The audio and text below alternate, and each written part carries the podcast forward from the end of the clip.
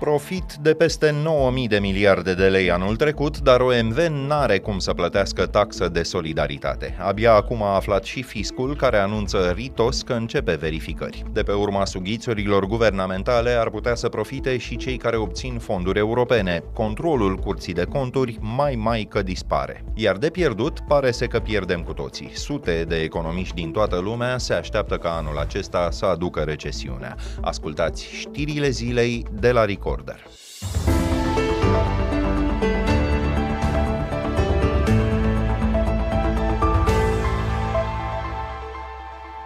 Mintea românului de pe urmă, inspectorii fiscali descalecă la OMV Petrom, una dintre cele mai mari companii din regiune. OMV a anunțat de curând că cel mai probabil nu va plăti taxa de solidaritate instituită de guvern printr-o ordonanță din ultimele zile ale lui decembrie.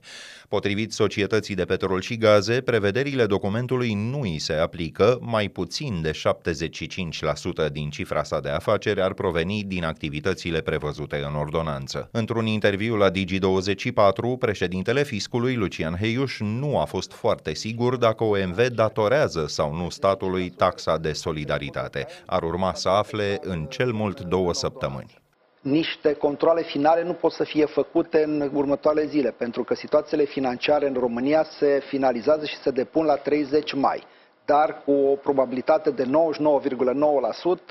cam în maxim două săptămâni, eu o să pot să spun dacă, în cazul OMV-ului, datorează sau nu datorează această contribuție de solidaritate. În toiul acestei controverse, OMV a scumpit în acest weekend benzina și motorina cu 5 bani pe litru. Despre contribuția companiei în bugetul statului și despre cum se împiedică statul în propriile decizii, imediat.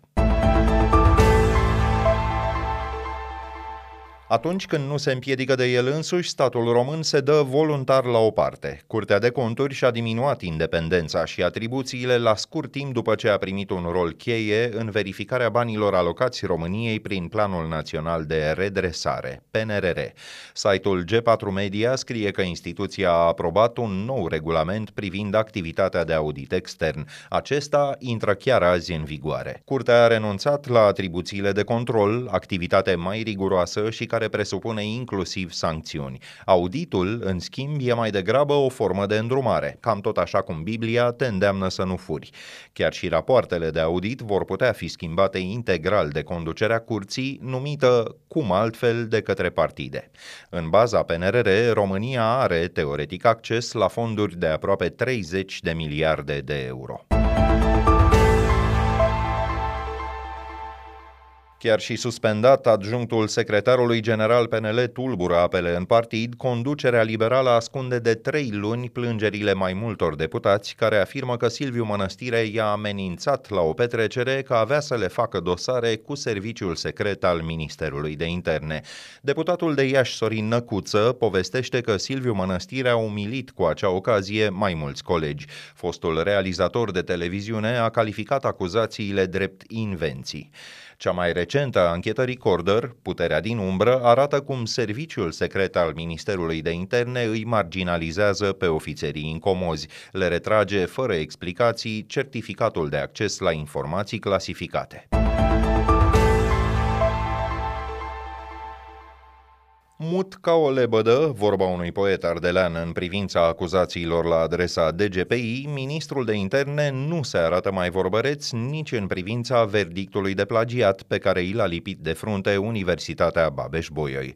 Opoziția pregătește o nouă moțiune de cenzură la adresa lui din această cauză, dar e aproape sigur că ea nu va duce la demiterea demnitarului PNL. Săptămâna trecută, după ce a aterizat pe aeroportul din Cluj, ministrul de interne a fost întâmpinat de un un protestatar solitar, dar foarte civilizat, care i-a mai și urat o seară bună după ce și-a spus oful.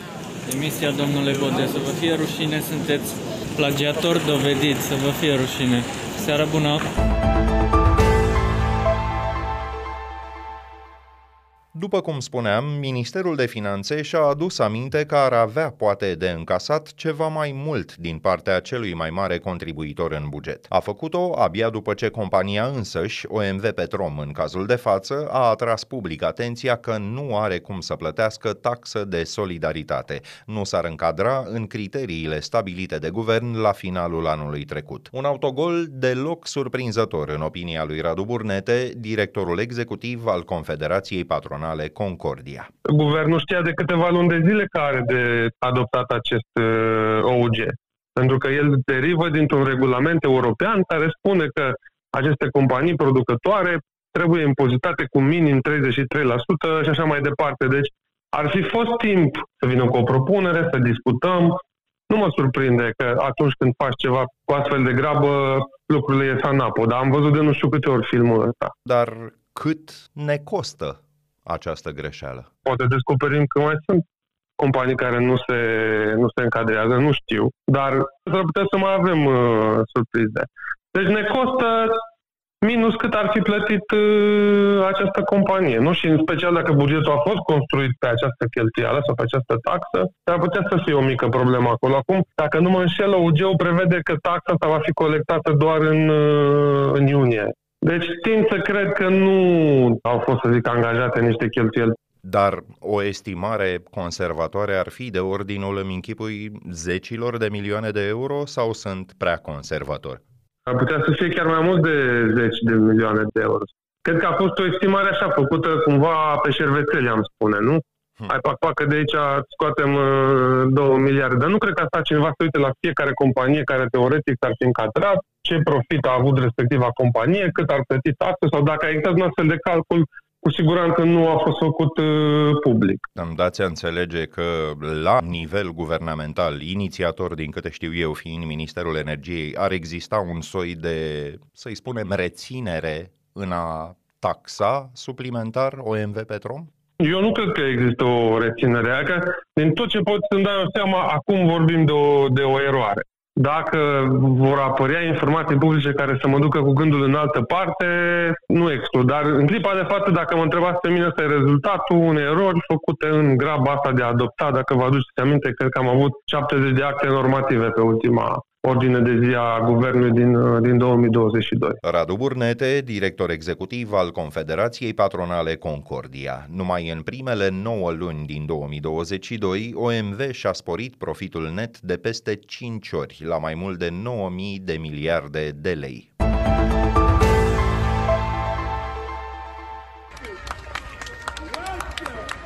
Bravissimi, bravi, bravi! Să se fi petrecut într-un film, scena ar fi părut forțată. Carabinierii din Italia, care l-au arestat pe cel mai căutat cap al mafiei, Matteo Denaro, au fost aplaudați de trecătorii aflați în apropierea unei clinici din Palermo. Dat în urmărire, acum mai bine de trei decenii, Denaro fusese condamnat în lipsă la închisoare pe viață pentru rolul său în asasinarea în 1992 a doi procurori antimafia. El mai are o condamnare pentru implicarea într-o serie de atentate cu bombă din Florența Florența, Roma și Milano, soldate cu 10 victime. Bărbatul de 60 de ani s-a lăudat cândva că a umplut de unul singur un cimitir.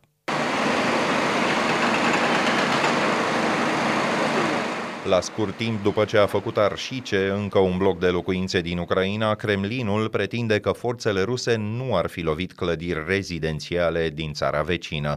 Atacul cu rachetă asupra unui bloc din orașul Nipro, din centrul Ucrainei, a făcut cel puțin 40 de victime. Alte câteva zeci sunt date dispărute și căutate încă de echipele de salvare. Nipro era, înaintea invaziei ruse, un oraș de aproape un milion de locuitori. Acum e un centru de aprovizionare staționare al armatei ucrainiene din Donbass. Atacarea deliberată a unor zone rezidențiale constituie o crimă de război.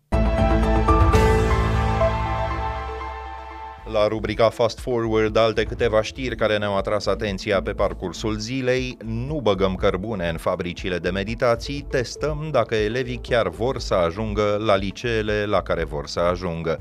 În acest fel, apără ministrul educației Ligia Deca prevederile din proiectul legilor învățământului care spun că absolvenții de gimnaziu ar putea să dea și examen de admitere, nu numai evaluarea națională.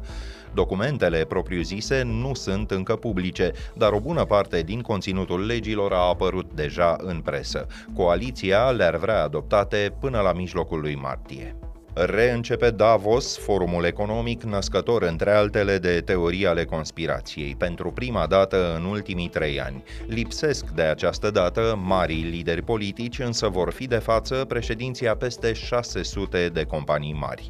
Două treimi dintre economiștii șefi intervievați de Forumul Economic Mondial, fie că lucrează la stat, fie la privat, se așteaptă la o recesiune globală în acest an. Între revoluții, filmul regizorului Vlad Petri va avea premiera mondială în cadrul secțiunii forum a Festivalului de Film de la Berlin. Berlinala începe peste exact o lună. Între revoluții e un film construit doar din arhive, care pune în oglindă viețile a două femei, Maria și Zara, prietene și colege de facultate la medicina din București în anii 70. După 1979, anul în care Revoluția Islamică din Iran a învins, cele două au comunicat doar prin scrisori. Iranul e acum scena unor imense proteste de stradă, provocate de moartea în condiții suspecte a unei tinere femei reținute de poliția moralității. Mai multe știri, dar și trimiteri către informațiile pe larg găsiți în varianta scrisă a newsletterului Recorder, disponibilă pe site-ul nostru. Punem punct aici, ne auzim din nou mâine seară. Sunt Filip Stan David, toate cele bune!